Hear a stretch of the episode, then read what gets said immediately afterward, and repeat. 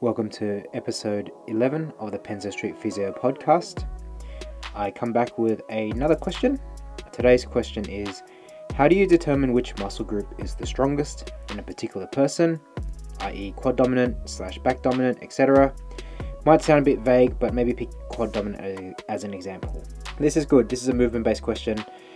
A quote which I think summarizes this fairly succinctly is Form is dictated by function, technique dictated by strength. So, to directly answer that question, if I want to determine which muscle group is the strongest in a particular person, then we could do a few tests. So, in the clinic, we have dynamometers to specifically test out different muscle groups.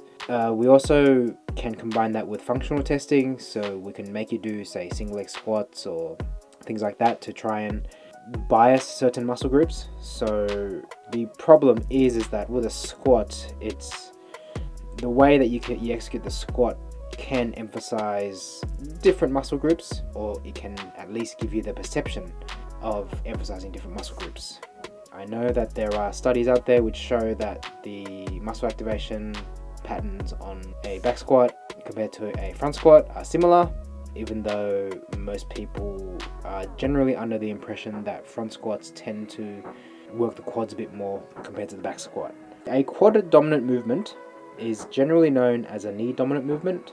You will tend to use your knees and calves a lot, and the majority of the movement occurs at the knee joint and involves knee extension and most likely anterior knee translation, so the dreaded knees over toes.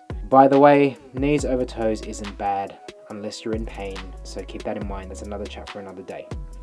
It also relates to shin angle because if we're talking about sort of that shin being more horizontal when you're doing a particular movement, then you could say that the shin angle is definitely related to a knee dominant movement. A good example of this is a sissy squat where you're on your toes and you squat down and you try and bring your knees to the floor. You can clearly see that the shin angle, there's an increased shin angle and you also have not as much hip involvement in there.